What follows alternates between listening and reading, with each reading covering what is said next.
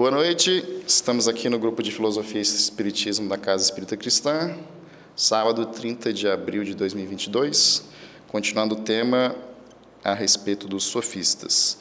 Estamos é, continuando a leitura né, do, do texto do Giovanni Reale, que fica dentro da obra Os Filósofos, e iniciamos aí no sábado passado né, a leitura propriamente dita dos, dos sofistas, e deixo aberto aqui, quiserem fazer uma retomada só para a introdução, Isaías, Hugo, tranquilo? Beleza, então. É, só da, retomando, né, falamos um pouco da, da questão dos sofistas. Eles, ah, digamos assim, atuaram, não sei se eu posso falar dessa forma, né, mas é, estiveram no mesmo período histórico né, de Sócrates e Platão. E o, o texto, né, o, o termo sofista, né, a gente vem trabalhando aí desde o último sábado onde nós trazemos assim os sofistas, né, aí também dentro da visão né, do, do Giovanni Reale, né, de tentar ressignificar um pouco do termo sofista, né, que é como ele traz no texto, né, mas sim como a passagem, né, digamos assim, né, do período histórico entre os pré-socráticos, que digamos assim estudavam um pouco mais do, do universo, né, da, da origem, do lado físico, né, da da, da existência, né, enfim, para um questionamento né, que agora se volta para o interior do próprio homem, né, e que isso vai se desenvolver posteriormente aí com Sócrates e com Platão, mas que foram sofistas que fizeram esse primeiro movimento, né, aí da, do homem ser a medida do próprio homem, né. É, quero fazer um comentário antes da gente a leitura? ler último parágrafo que a gente leu salto passado, vai ser um bom gancho para o que a gente vai começar a ler essa semana. Okay. No último parágrafo, falava-se justamente do deslocamento né, do interesse da natureza para o homem. E só vou fazer a leitura, né? Uhum. O deslocamento radical do eixo da filosofia se explica pela ação conjunta de duas diferentes ordens de causa, né? de um lado, como vimos, né, a filosofia da physis, pouco a pouco, exala de suas possibilidades, né, e com efeito todos os caminhos já haviam sido palmilhados e o pensamento físico chegava aos seus limites extremos, né, para a época. Desse jeito, era fatal a busca de outro objetivo. Do outro lado, no século V a.C., manifestaram-se fermentos sociais, econômicos e culturais que ao mesmo tempo favoreceram o desenvolvimento da sofística, que por ser turno também foram por eles favorecidos. Né? Hum. Esse foi o lado que a gente comentou também da, da época histórica, né? também do, da efervescência mais do, do, lado econômico, né? das, das trocas comerciais também na, na Grécia. Né? E aí a gente lembra que, a gente lembra que é, a, a estratificação social em Atenas era muito rígida, né? É, motivados e, e ancorados por uma religião, existia uma oligarquia, uma classe social. E Platão fazia parte disso. Uhum. Né? Platão era parte disso. A família Platão abastada. era muito rica, né? Exatamente, extremamente e, abastado. E Platão não era para ser filósofo, era para ser político. Né? E ele só foi filósofo mesmo porque quando ele, o pai dele mandou ele ir para a praça assistir um orador lá falar, para ele aprender oratória, ele viu Sócrates e falou assim, isso eu quero fazer por resto da minha vida. Né? E, e, essa efervescência social, o que, que ela permite? Ela permite o nascimento de novas classes, que é a classe do comércio. Um pouquinho, a gente tem isso aí de novo na Idade Média, né? na saída da Idade Média para a Idade Moderna. Parece uma mesma situação, né? cíclica, mas...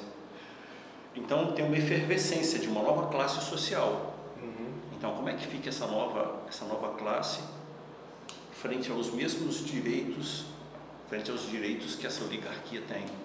E daí começa a nascer, é, começa a nascer a necessidade de novos, de novos professores, né?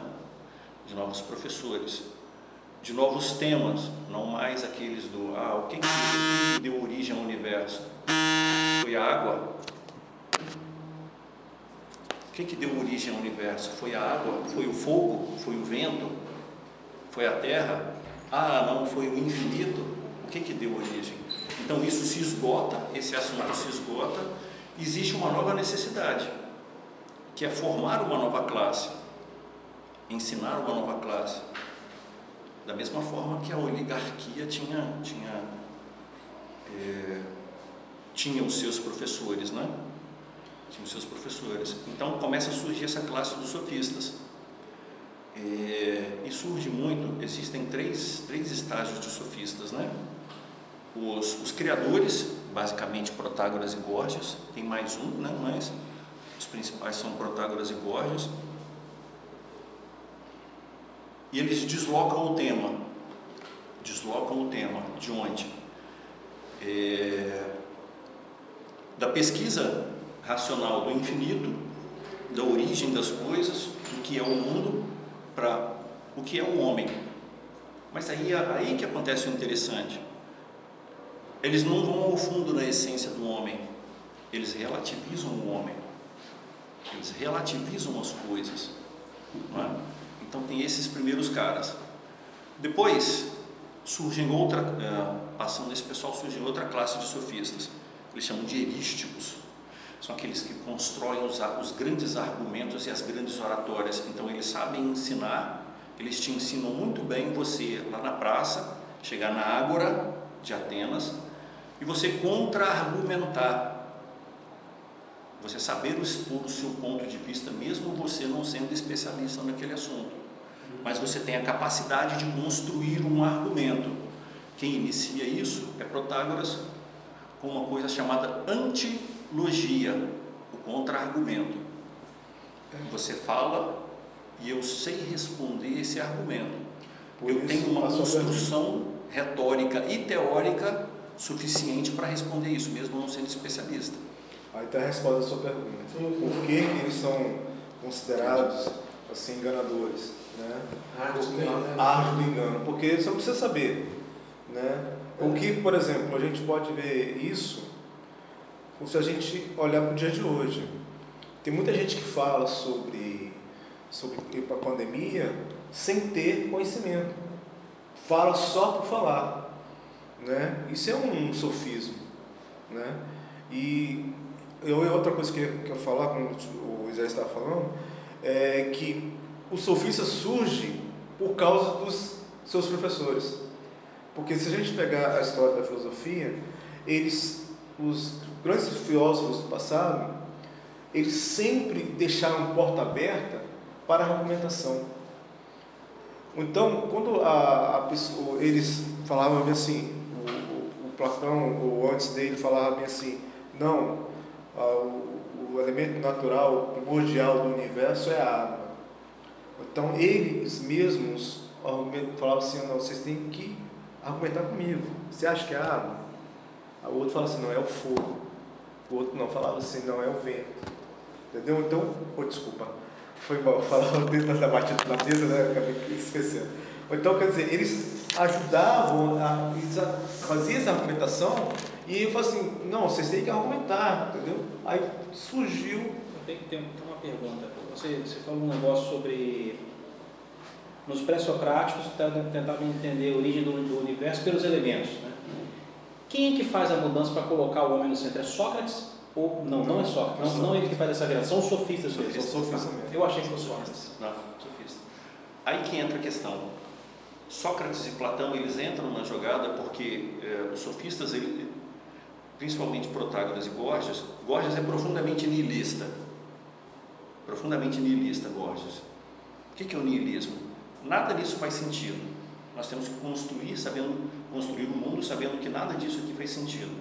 Ele inverte, ele aprende com Parmênides, a filosofia. Né? Só que o ser e o não ser o ser é e o não ser não é, ele inverte isso. Tá? O não ser que é. é. A gente tem que lembrar disso, a gente tem que lembrar de Gorgias e de Protágoras. Protágoras ele coloca, e a gente vai ver isso, a gente vai falar de Protágoras. Protágoras ele coloca o homem como uma medida. E quando coloca o homem como uma medida, ele traz à baila duas coisas. Primeiro, o que me é útil. Então, utilitarismo. É, tudo que o homem constrói deve ser com vistas ao útil e não ao desagradável. Não é? É, mas eu tenho, mas ele faz questão de lembrar: o homem é que cria, o homem é que dá sentido, o homem é que dá razão às coisas, e tão somente o homem. Não existe nenhum critério absoluto que o homem possa se apegar para dizer isso existe ou isso não existe. Eu devo fazer isso por causa disso. Seria como hoje, por exemplo, lá na época, né? Ah, mas por que, você fala isso? Ah, porque os deuses disseram. Uhum. Hoje seria mais ou menos o seguinte: ah, por que, que você acredita? Ah, não, porque os espíritos disseram. Mas peraí, como assim? Os espíritos, né, os deuses disseram, os espíritos disseram, mas aí entra Sócrates e Platão. Aí que entra Sócrates e Platão. Como eu vou argumentar racionalmente contra tudo isso? Aí entra a questão das virtudes em Sócrates, toda a argumentação de, de Sócrates com relação à virtude e toda uma construção filosófica de Platão ancorada racionalmente no mundo das ideias para poder dizer o seguinte: olha, o que vocês estão falando não faz sentido. Porque filosoficamente, racionalmente, eu estou mostrando que existe algo absoluto em que eu possa, possa me segurar, e eu mostro isso racionalmente, que contrapõe a tudo que você me disse, que, que nada existe, que tudo é relativo e que o que é mais importante é o utilitarismo para o homem, o que é útil, o que é agradável ao homem. Só queria, só queria pedir num, primeiro momento, né, para a gente tentar entrar, né, e entender, né, assim, o, o, o, movimento e o, assim, o lado dos sofistas, digamos assim, né, para a gente no primeiro momento entender, assim, o que que a importância histórica deles, claro. Sim e entender os, as motivações né, dos, dos, seus argumentos. Né? Mais para frente a gente vai fazer assim, vai fazer. paralelos, né? Assim, Isso aí a gente vai entrar. Talvez o que, que a gente hoje entende como uma evolução do pensamento. Isso. Mas o, qual era o pensamento deles e, e tentar entender o isso. Você falou de duas escolas. Na verdade são três. Pois é, a terceira seria qual? Só para... É sociopolítico eu utilizo meus argumentos e os meus conhecimentos simplesmente para ensinar aqueles que governam. Entende? Eu gostei que você deu, você abriu um caminho para a gente já não entrar é, tendo raiva do sofista. Gostei. você me tirou de um lugar de, de ataque ao sofista. Peraí, vamos escutar os casos. Mas é isso que eu, é isso que eu estava falando para o André, que eu acho fenomenal nos sofistas. Isso para mim é fenomenal. O quê? Alguém que te lança uma dúvida na sua razão. E como a gente falou no sábado passado, a gente sempre precisa de uma pedra para evoluir. Né? Precisamos de algum empecilho que, faça, que teste você, que teste o seu conhecimento.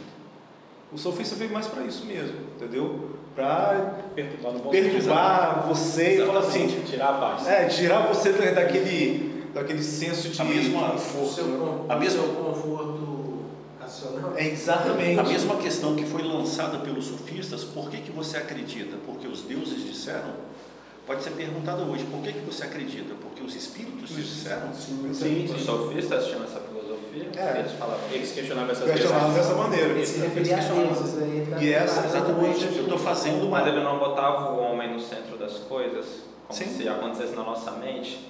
Como eles culpavam o homem e os deuses ao mesmo tempo, isso que eu não entendi. Mas essa aqui é a questão. Essa é a questão. Tudo era ancorado nos deuses antigamente. Tudo era ancorado, ancorado nos deuses. É, Sócrates, Sócrates, ele visitava o templo de Delfos. Visitava o templo de Delfos. A frase conheça-te a ti mesmo está lá no templo de Delfos. Então tudo era, tudo era ancorado nos deuses. Só que Sócrates e Platão, apesar da crença, apesar da crença nos deuses, eles constroem um argumento racional. Então, todo o questionamento relativista dos, dos sofistas lança essa, essa, essa dúvida lá na, na, na Grécia, o relativismo é justamente isso. É uma questão, é uma pergunta para eles: vem cá, por que, que vocês acreditam em virtudes do homem? Por que o homem ser virtuoso? Qual o sentido da virtude? O sentido da virtude é a é utilidade para o homem, os, os, os sofistas diziam. Ou existe algo absoluto em que eu possa justificar a virtude? Entende? O que é, a virtude? É uma construção do homem. É, é, esse, esse deslocamento, né, acho que é, é importante para a gente no seguinte sentido. Né? Nós temos uma crença religiosa, né? Assim, então, para a época também, né? existiam as crenças religiosas, Sim. mas, assim, o que o sofista traz as dúvidas, né, daí, do, do, do meu ponto de vista, é de questionar, assim, foi realmente, assim, os deuses que te falaram ou na verdade os deuses falaram para alguma pessoa e essa pessoa se transformou no papel ou essa pessoa também estudou esse papel. E isso que passou para você. No final das contas, assim, a grande parte do conhecimento veio de outro homem que passou para a gente, passou para a época, né, digamos assim. É, é, é, desse questionamento assim que no primeiro momento, assim, no primeiro momento, né, que primeiro de fazer esse questionamento, no sentido assim, é, acaba que a relação mais direta não é entre o homem e Deus, né? É entre o homem, é entre o homem e o homem. É. Seria mais ou menos assim. E você tem outra coisa ainda por cima. Vamos lembrar que a gente está falando de 400 ou 500 anos antes de Cristo. Os deuses na época tinham vários deuses, eram deuses para qualquer coisa. E você, e além do mais, eles eram como nós tinha os mesmos defeitos, como nós. Eram é, orgulhosos, vaidosos. A gente tem Atena, a gente tem Zeus, a gente tem vários outros é uma, deuses. Uma, então, quer dizer, mitologia, e né? essa mitologia, e isso faz com que o sofista fale assim, como que você acredita nisso? Deixa eu fazer uma, uma pergunta. Você, vocês acham que. Eu comecei a gostar dos sofistas, tá? Obrigado. Reprogramei minha cabeça aqui. Olha, é a arte do. É, só para botar mais fogo na sua pergunta, os sofistas perguntam o seguinte: na verdade, todo questionamento dos sofistas, todo relativismo, joga a seguinte questão para cima da gente: você sabe porque você conhece? É. Você conhece porque você sabe? Ou você conhece e sabe porque você leu e te disseram. Caraca. Você... Isso teria vindo lá de cima, no caso, segundo a filosofia deles. Exatamente. E aí. Não, eu acho que não entendi sua pergunta. Como é que é? Tipo assim, eles acreditavam que. Os sofistas. É, os sofistas. Eles estavam meio que querendo quebrar toda a filosofia que já existia, porque eles pensavam que tudo era relativo e tudo já tinha vindo do, de deuses. Não, ao contrário, feito. Eles combatiam. Eles combatiam, eles estavam querendo saber, vem cá, você acredita em quê? Para você, isso aqui, vamos supor, né? Isso aqui é uma pedra. Você acredita que isso aqui é uma pedra por quê? Porque eu estou te falando, porque você está vendo, você está tocando, é os seus sentidos estão fazendo, ou se alguém chegou para você e falou que isso aqui é uma pedra. É. Entendeu? É isso, essa, essa, essa é a questão deles, porque como os deuses eram todos que nós tínhamos ah, certos defeitos, né, eram muito próximos. Então, como é que se faz ser que é verdade ou não? Vamos lá, primeiro. Você está gostando do sofista já pelo. Já estou gostando, cara. É, cheguei aqui, já estou gostando. Primeiro ponto. Primeiro ponto. Primeiro ponto dos sofistas. Você é a primeira vítima aqui. É, já foi bem reprogramado. Primeiro ponto dos sofistas. O homem é a medida de todas as coisas. Ponto. Não existe nada que seja absoluto que possa ditar alguma norma ao homem. Tudo que existe é o homem que construiu. Ponto. Esse é o profundo relativismo. Tudo é relativo. Por quê? A minha verdade não é a sua verdade, que não é a dele, que não é a dele. Cada um tem uma verdade. Tudo é relativo. Então os sofistas lançaram isso. Tá? Segundo, a minha razão, eu posso utilizar, eu posso usar da minha razão para o que é útil para mim. Só que o que é útil para mim não é útil para você. Perfeito. Está tudo certo, então. É. Exatamente. Vocês entendem isso? Vocês Já estou gostando. Aí, aí, cara, qual, qual a grande diferença entre esses sofistas e Platão e Sócrates? Então? Aí que entra Sócrates e Platão. Aí que entra Sócrates e Platão. O que, que Sócrates e Platão defendiam? Primeiro, Sócrates fala literalmente: o homem é alma Mas Sócrates e Platão eles não falam, oh, eu acredito nisso porque os deuses me disseram. Eles acreditavam em Deus. Mas a principal forma deles de rebater isso é a razão. Como eu vou construir um argumento racional que eu consiga convencê-los e dizê-los seguinte, ó, isso aqui existe, o absoluto existe. O homem não vive numa relatividade geral. O homem vive porque existe algo absoluto em que ele possa se basear. Seja eu chame ele de mundo das ideias, eu posso chamar de supremo bem, eu posso chamar de uno como Plotino, chamar de Deus, chame do que quiser. Esse absoluto existe. Mas eu preciso, Sócrates e Platão dizendo, né, entre, entre aspas, uhum. eu preciso arranjar um argumento racional que eu possa falar para as pessoas e, dizer para elas, ó, isso existe, através da minha razão. E aí o que que Sócrates e Platão constroem? A dialética, a arte do diálogo em que nós vamos construindo um argumento até chegar a... Então a dialética nasceu com eles? Nasceu com eles. Isso já vem, já vem de algumas... Parmênides é bem assim. Parmênides também ele tem essa, essa arte de, de, já tinha isso, né? De, de ensinar através de perguntas e respostas, né? E isso é, é solidificado com Sócrates e principalmente em Platão, né? Eu queria só, assim, só, só bater um, de novo na, uma tecla, assim, que vai ser muito natural a gente, a gente fazer os mesmos questionamentos né, para os sofistas e para o Platão e Sócrates, porque são contrapontos meio que naturais e até históricos Sim. No, no, mesmo momento. E aí, assim, não tem problema nenhum fazer isso. Mas assim, só voltar um pouco, um pouco do, do lado do, do, dos sofistas, porque assim, quando você fala assim, o homem é a medida do homem, isso assim, é um pensamento da filosofia assim, dos sofistas. Só que a gente for parar para pensar, é, isso é algo, num primeiro momento assim, muito útil para a gente, que lá, assim, os sofistas entram nessa questão né, da, da relação homem-homem. Assim, não, não precisa de um deus ou de deuses né, para ditarem assim, as, as, as nossas são as regras que devem ser estabelecidas entre os homens, assim, digamos isso. Só que hoje é, eu vejo assim como algo interessante de ser estudado, porque hoje a gente também estamos imersos assim em diversas religiões na nossa sociedade, né? Então, assim, as nossas relações também. Eu não posso argumentar a respeito da minha forma religiosa com o meu Deus, ou de. Poder posso, claro, né? mas, mas no seguinte sentido, de usar um argumento da minha religião, às vezes, para rebater em né? cima da outra. Então, assim, na verdade, o que, que é próprio da minha religião, ou do eu como ser religioso, como homem religioso, mas também que, o, qual o ponto de contato tenho com outra pessoa que pode ser religiosa, que pode ser ateu, que pode ter. Porque, tipo assim, é uma relação de homem para homem. Assim. Então, assim, eu acho interessante a gente fazer essas, essas, essas analogias no seguinte sentido, qual é uma situação similar que existia naquela época que também às vezes a gente pode passar até hoje também. O fanatismo gente pode eu acho que é similar. O fanatismo religioso é similar. Mas pode fazer pergunta. Não, não, é nem o lado do fanatismo, entendeu? Mas o lado, às vezes, do nosso pensamento religioso, mas que eu tenho que tratar com outra pessoa que não necessariamente pensa religioso. É, é.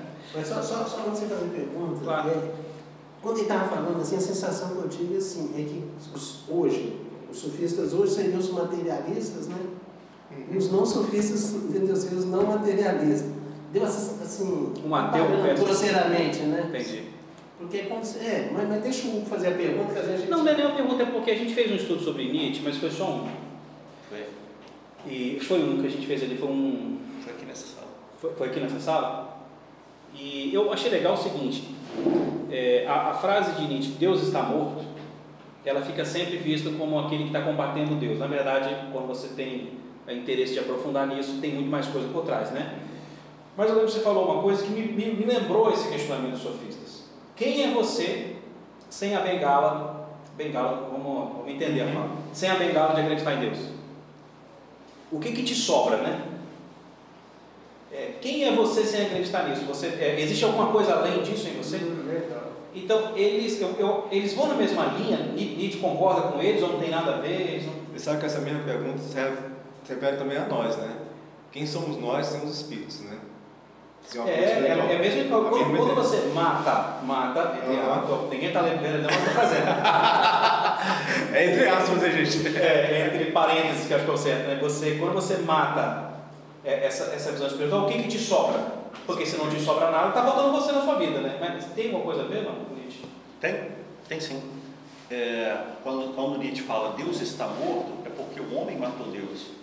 No seguinte sentido, é, eu não preciso mais de Deus para existir. Com meu conhecimento e minha ciência, eu consigo viver aqui sem me importar com Deus. É a mesma dúvida e a, a mesma dúvida e o mesmo questionamento que os, os sofistas lançaram, entende?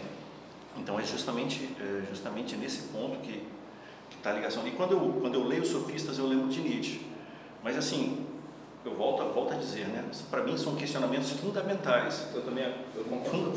E, e sensacionais para mim. Porque isso me joga para dentro de mim mesmo e fala assim, mas peraí, cara, eu acredito em quê? É, estou gostando dos sofistas aí.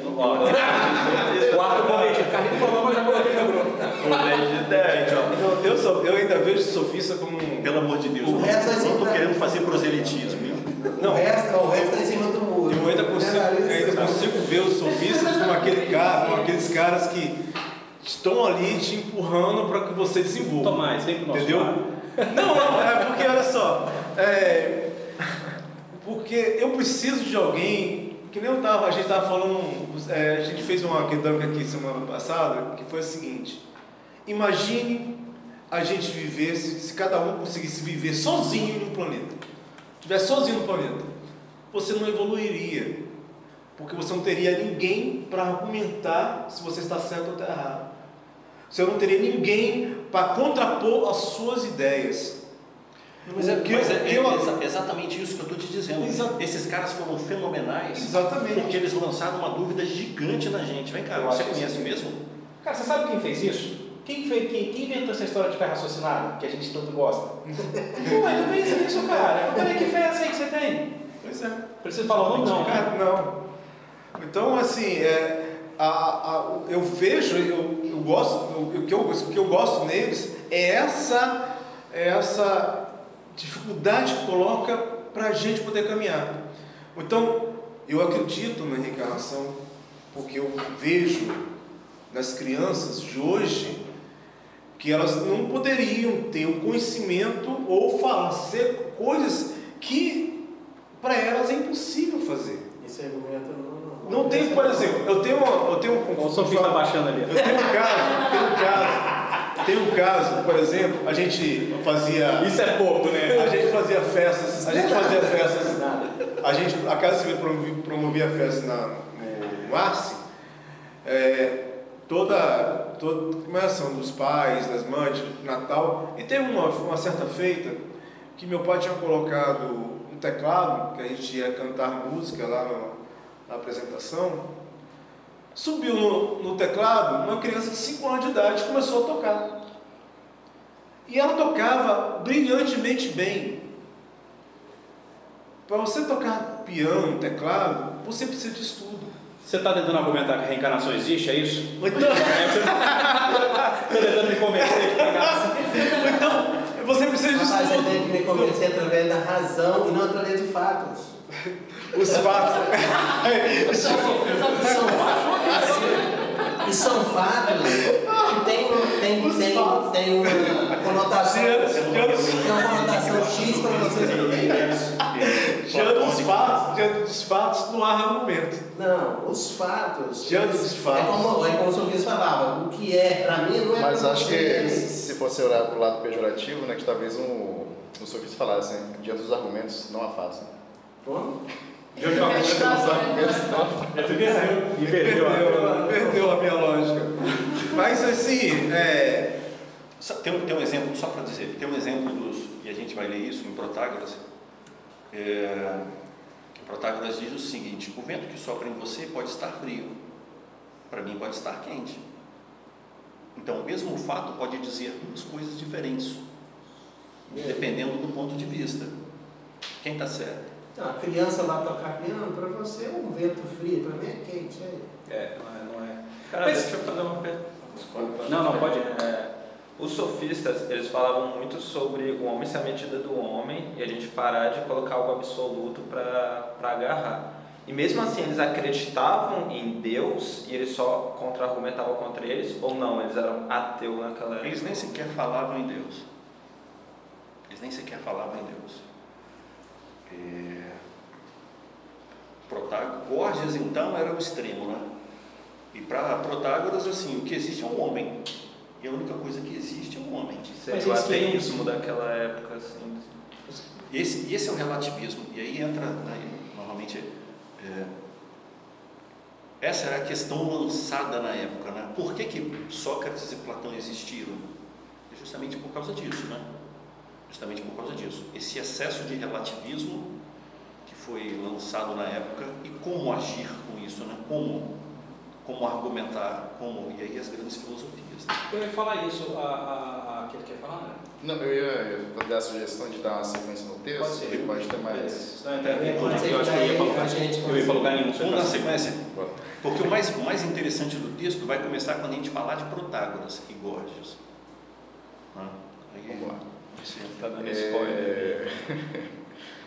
É, capítulo 3, mudanças sociopolíticas que favoreceram o nascimento da sofística. Antes de mais nada, record... voltando à leitura do texto, né, pessoal? Antes de mais nada, recordemos a lenta, mas inexorável crise da aristocracia, acompanhada para e passo pelo sempre crescente poder do demos, do povo, o afluxo cada vez mais maciço de estrangeiros às cidades, especialmente em Atenas, com a ampliação do comércio, que, superando os limites de cada cidade, levava cada uma delas ao contato com um mundo cada vez mais amplo. Né? A difusão dos conhecimentos e experiências dos viajantes, que levavam à inevitável comparação entre usos, costumes, leis helênicas e usos, costumes e leis totalmente diferentes uma da outra. Né? Todos esses fatores contribuíram fortemente para o surgimento da problemática sofística. A crise da aristocracia implicou também a crise da antiga areté, os valores tradicionais, que eram precisamente os valores apreciados pela aristocracia. A crescente afirmação do poder do demos e a ampliação da possibilidade de aceder ao poder a ciclos mais vastos fizeram desmoronar a convicção de que o areté estivesse ligado à nascença, isto é, que se nascia virtuoso e que não, e não se tornava, pondo em primeiro plano a questão de como se adquire a virtude política, né? ou seja, com a efervescência né, da questão econômica, né, a questão da mobilidade social ali. Né. A ruptura do círculo restrito da polis e o conhecimento de costumes, usos e leis opostos deveriam constituir a premissa do relativismo, gerando a convicção de que aquilo que era considerado eternamente válido, na verdade, não tinha valor em outros meios em outras circunstâncias. Só para lembrar que Grécia tinha três grandes polos, né? Atenas, que é uma grande cidade, é a cidade mais populosa e, e, e, e que todo mundo ia, né? Busca de conhecimento, tinha, eh, tinha e Esparta, que é a cidade de, das, das guerras, né? Então são grandes povos, são grandes cidades, né? E tinha uma cidade portuária que ficava lá na Estônia e onde, onde se fazia muita troca comerciais entre todo o, toda a Europa e todo o Oriente Médio e toda a norte da África, né? O pessoal sempre parava ali na Estônia, onde hoje, se eu não me engano, é Istambul. Vou continuar aqui a leitura, desde dar aquela repassada do lado histórico, né? Posições assumidas pelos sofistas e suas avaliações opostas, né? Os sofistas souberam captar de modo perfeito estas instâncias da época conturbada em que viveram, sabendo explicitá-las e dar-lhe forma e voz. E isso explica por que alcançaram tanto sucesso, especialmente entre os jovens. Eles respondiam a reais necessidades do momento, propondo aos jovens a palavra nova que esperavam, já que não estavam mais satisfeitos com os velhos, com os valores tradicionais que a velha geração lhe propunha, nem com o modo como os propunha. Tudo isso permite compreender melhor certos aspectos sofistas pouco apreciados no passado ou até julgados negativamente em particular seu modo de difundir a cultura, o fato de tornar essa difusão uma profissão, de percorrer várias cidades-estado, de sua liberdade de espírito e a crítica em relação à tradição. Né? Você vê assim, a questão da importância deles para uma ruptura. Né? Os diversos grupos dos sofistas. Os sofistas não constituem, de modo algum, um bloco compacto de pensadores, todavia, visavam a mesma finalidade, com esforços independentes e com meios análogos, a fim de responder a alguma necessidade sentida naquela época. Já vimos quais eram essas necessidades, né? Resta examinar esses esforços independentes e esses meios análogos. Mas, para nos orientarmos preliminarmente, precisamos distinguir quatro grupos de sofistas. Primeiro, né, os grandes e famosos mestres da primeira geração, que não estavam em absoluto privados de reservas morais e que o próprio Platão considerou dignos de certo respeito. Segundo, né, os erísticos, que levaram o aspecto formal do método à exasperação, perderam interesse pelos conteúdos e também perderam a reserva moral que caracterizava os mestres. Né? O terceiro, os políticos sofistas, que utilizavam, utilizaram ideias sofistas em sentido ideológico, como diríamos hoje, ou seja, com finalidades políticas, caindo em excessos de vários tipos e chegando até a teorização do imoralismo. Quarto, uma escola particular de sofistas que não se identifica com a dos mestres de primeira geração e tomou o nome de naturalista enquanto contrapunha a lei positiva à natural, privilegiando a última e relativizando a primeira. Esses são os quatro grupos de sofistas. Nossa, a partir daí a gente entra em Protágoras. É. Isso. Aí já entrando aqui no segundo toque, mas seguindo o tema né, da, dos sofistas, os mestres, né, Protágoras, Górgias e Pródico. Se a gente pode só fazer um pequeno paralelo dessa que a gente viu aqui é que quando ele fala aqui que os jovens eles não mais se sentiam satisfeitos com o que se eram falados. Se a gente levar em consideração os dias de hoje, a gente também vê a mesma relação. Muitas vezes os jovens não eles ficam pensando por que eu devo seguir o ensinamento de meu pai, porque eu devo seguir o ensinamento de meu avô, porque eu não posso fazer nada de diferente. Né? Então a gente vê que essa é uma cultura realmente que vem na, na sociedade dessa de você querer fazer de novo e fazer diferente.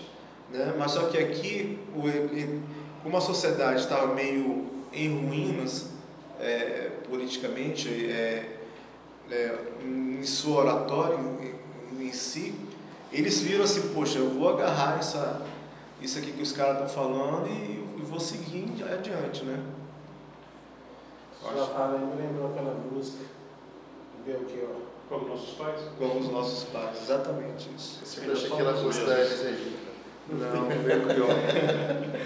ela canta, ela é. Ela canta. Melhor ainda. Ou se não, a música do Legião Urbana, né? Pais e filhos, né?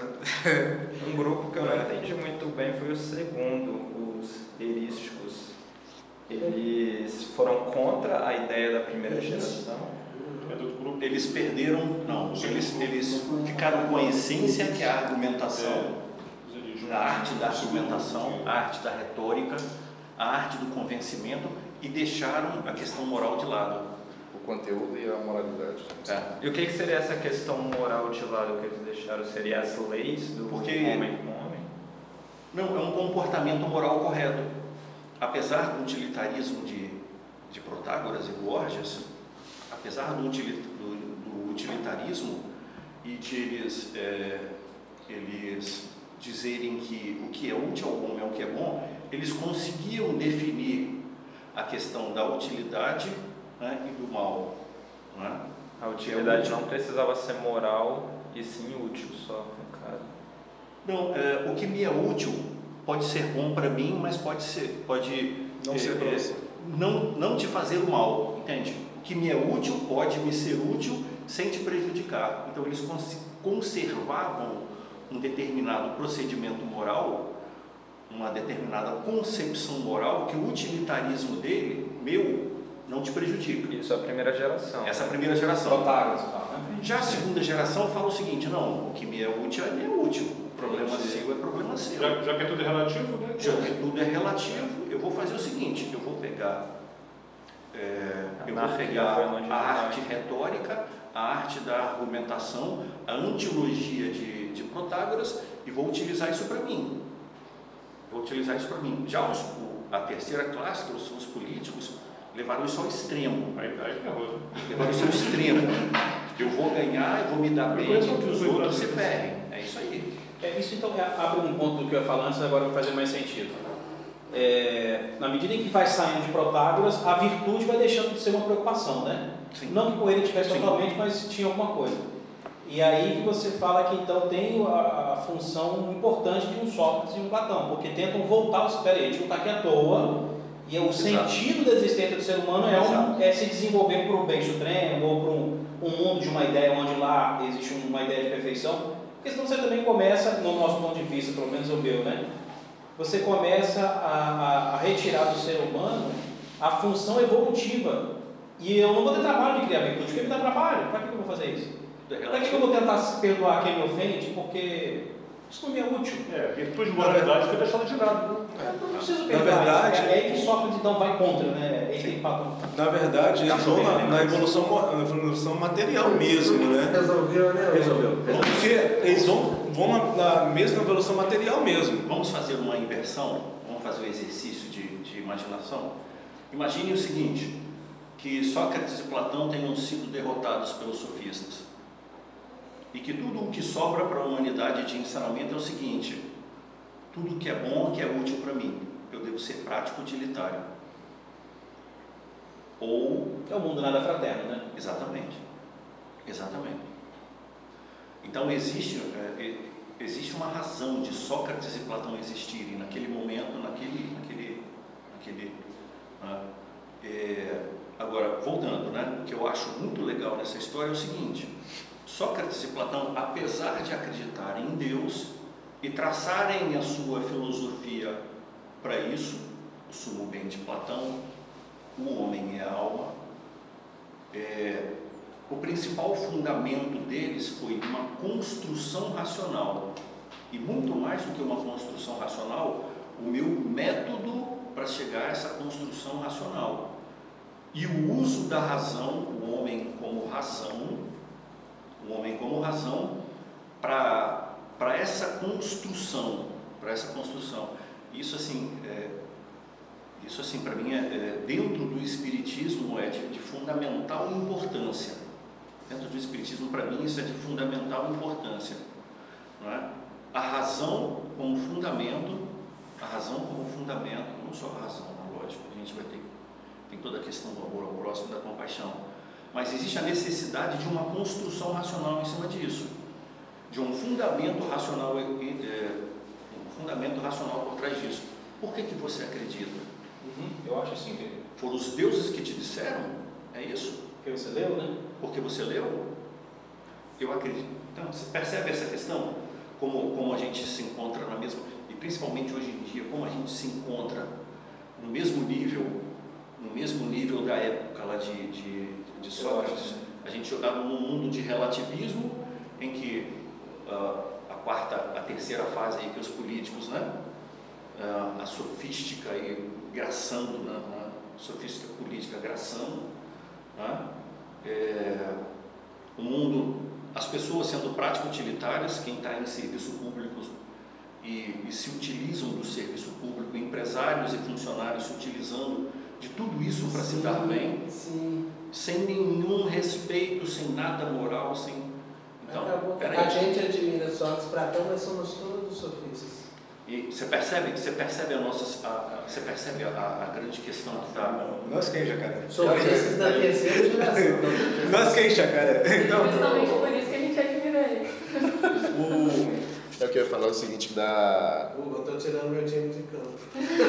Não, mas a gente, a gente aqui. Não, eu, eu tô com você, eu tô com você. Mas eu fiquei com um pezinho deles lá. Eu acho que você vai concordar com o que eu vou falar agora. Eles questionaram as pseudo-verdades. Isso, isso daí os caras. Ah, eu acho que é nisso que eles ganharam. Acho que é isso, isso que despertou isso. É isso aí. Legal. Assim, numa brincadeira, é hoje, hoje é o seguinte, espírita, cristãos, você vira nos 30 e explica, se justifica. Sim. Racionalmente. Se vira nos 30 aí, nego. Como é que é isso aí? Você acredita nisso por quê? É, não vem com essa história de criança vai no piano, não.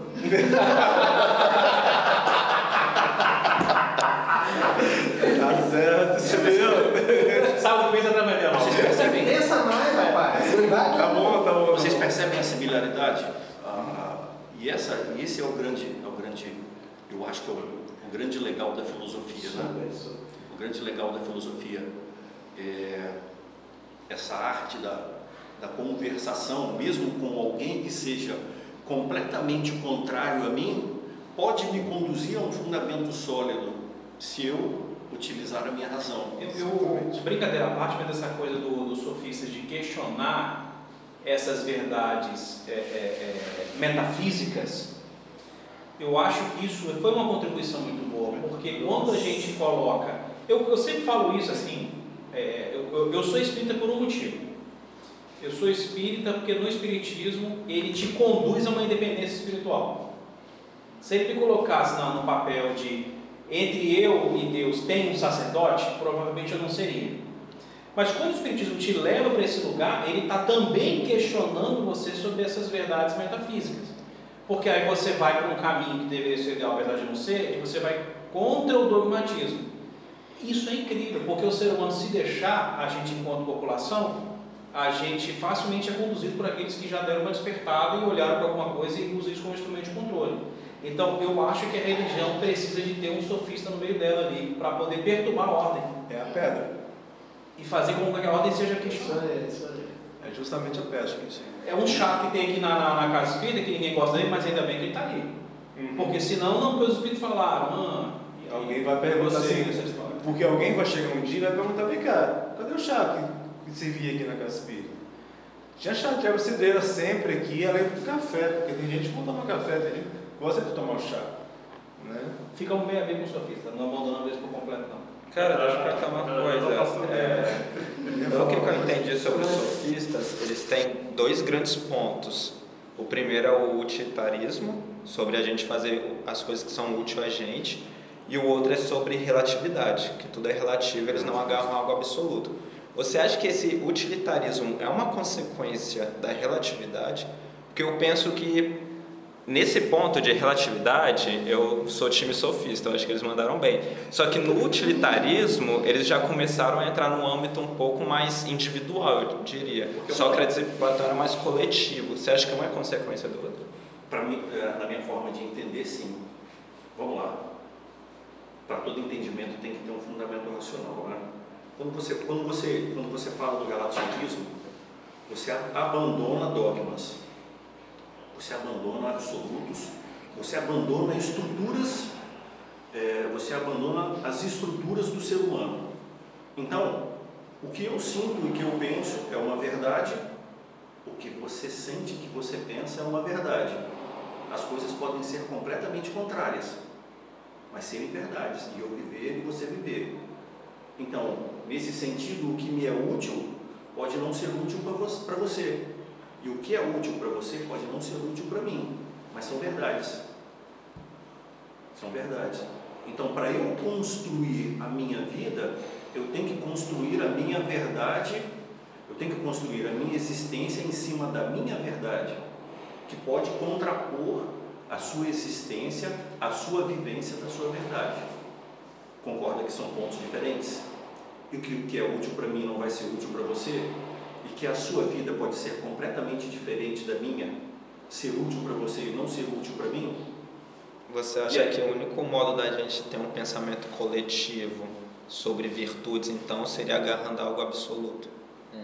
Aí é um ponto interessante. Já é um ponto de questionamento muito interessante. É, ele já fez, ele já está raciocinando, né? Exatamente. Essas são as questões. Esses são os Quer dizer que você não Para sobre isso, né? Ó, seu pai apoiando seu pé. Quer dizer que você não Não, raciocinava. sacanagem. É como se até agora tivesse assassinado. O cara não raciocinava, diga. Mas, Mas é Não entendi o que que é. Quer dizer que. Ele tá raciocinando. Tá raciocinando agora. Quer dizer que antes não raciocinava? Não fala isso, pai, não dizer Mas dá para dizer o seguinte, Tomás. Ele não está falando de criança que vai ouvir piano. Você concorda Ele está construindo ideias. Pessoal, pessoal, pessoal. Você conhece Rousseau? Rousseau, né? Já, já. De nome, mas De nome, exatamente. não conheço. Ah, essa, essa aqui. Pessoalmente. É, vamos lá então, vamos mudar a argumentação.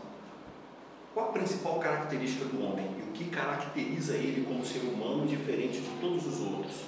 O pensamento. Seres. A razão. A razão. Entende? A razão. É, Então, mesmo para mim, é, mesmo que fora do absoluto, apesar de eu acreditar no absoluto, é, isso, isso para mim eu devo a um sujeito fenomenal, que eu chamo ele é, conhecido como Plotino, fenomenal esse cara, fenomenal. É um neoplatônico e que influencia Santo Tomás de Aquino. Fenomenal esse cara. Mas, é, apesar de eu acreditar no absoluto, apesar de eu acreditar no absoluto, existe, uma, é, existe no ser humano aquele que leva a razão a sério, uma seriedade racional, uma correção racional, em que nós podemos encontrar esse fundamento através da razão. Através da razão. Tá? Isso se eu for é, honesto racionalmente, mesmo não acreditando no absoluto. É por isso que nós temos ateus completamente corretos, moralmente. Temos professores na UFES que, se você falar para Deus, eles te dão um tapa, mas o proceder deles é extremamente Respeitoso ao coletivo, né? É um Exatamente. com o meio. Então, a primeira coisa da a primeira coisa da razão e a primeira coisa da construção racional, seriedade intelectual e correção intelectual. Isso vem da razão. É por isso que Platão elogia Protágoras e Gorgias. Porque, apesar de relativismo deles e da não crença no absoluto, eles eram corretos. Por quê? A seriedade né, e a correção intelectual. Eles não Então, precisavam do absoluto para isso. Exatamente, é isso aí. Aí, Isso, isso, isso é uma, é uma crença, sim, é uma crença forte. Uhum. O fato de, de, de, de nós, assim, às vezes o grupo, enfim, precisar de um absoluto para. É justamente o que você está falando. É a muleta que ele falou. É, o que eu, justamente muleta. é o que eu tinha falado lá, em Nietzsche, é justamente isso. Vem cá. Só que eu só queria contra, contrapor o lado assim que, assim, no estudo dos sofistas, né, existe essa questão do relativismo, existe a questão assim da, do utilitarismo, mas não necessariamente o fato de ser utilitarista leva a crer o fato de ser individualista ou coletivista. Assim, pelo menos eu queria Pode haver um equilíbrio aí que não prejudica o outro. né? Pode. Exatamente. É assim que pode ter um lado O utilitarismo pode ser algo coletivo, não necessariamente Sim. individual. Sim. Foi individual com os outros grupos, né? Pelo que eu entendi. O erístico, o político, o socialismo. Pelo, pelo que tá aqui, pelo que o texto traz, é que teve é, esse lado da, da de exaurir, assim, o, o lado dos sofistas, assim, de exaurir, mas eu acho que já foi uma, aí uma percepção pessoal, né. De uma queda dessa questão do, do, do lado ético e do lado moral.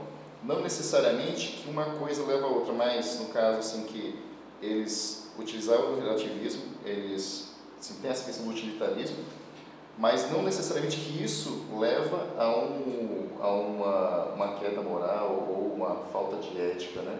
Porque existe a questão assim, da que o utilitarismo é meio que assim a questão, se a gente for parar, assim, recente não, mas assim, eu, eu tentando encontrar alguns exemplos aqui, né?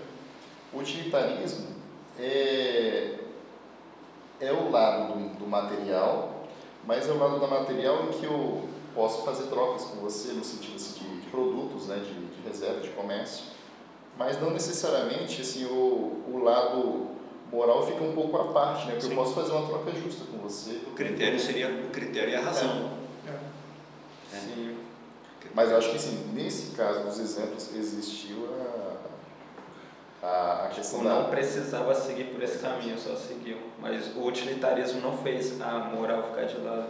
Foi o próprio É. homem que acabou seguindo nesse Aí, caminho. aí por que, que eu falo isso? Assim, porque que, ah, existem outros exemplos que não são os sofistas de, de, gro- de grupos, né, de, de, povo, de po- po- povos, né, que não, é- não necessariamente focam ou acreditam no, lado absoluto, do lado transcendental, e que tem toda uma moral, uma ética né, de conduzir né, dentro da, da relação. Mas olha só, eu acho assim, a ética, ela, ela é boa no sentido de que ela, você, para você é, ter o seu utilitarismo, ter o seu bem-estar, você não prejudica o bem-estar do outro.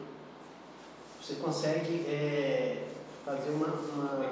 Um, equilibrar essa relação. Mas eu estou falando isso porque eu tenho, eu trabalhei muito tempo com um amigo que ele era ateu.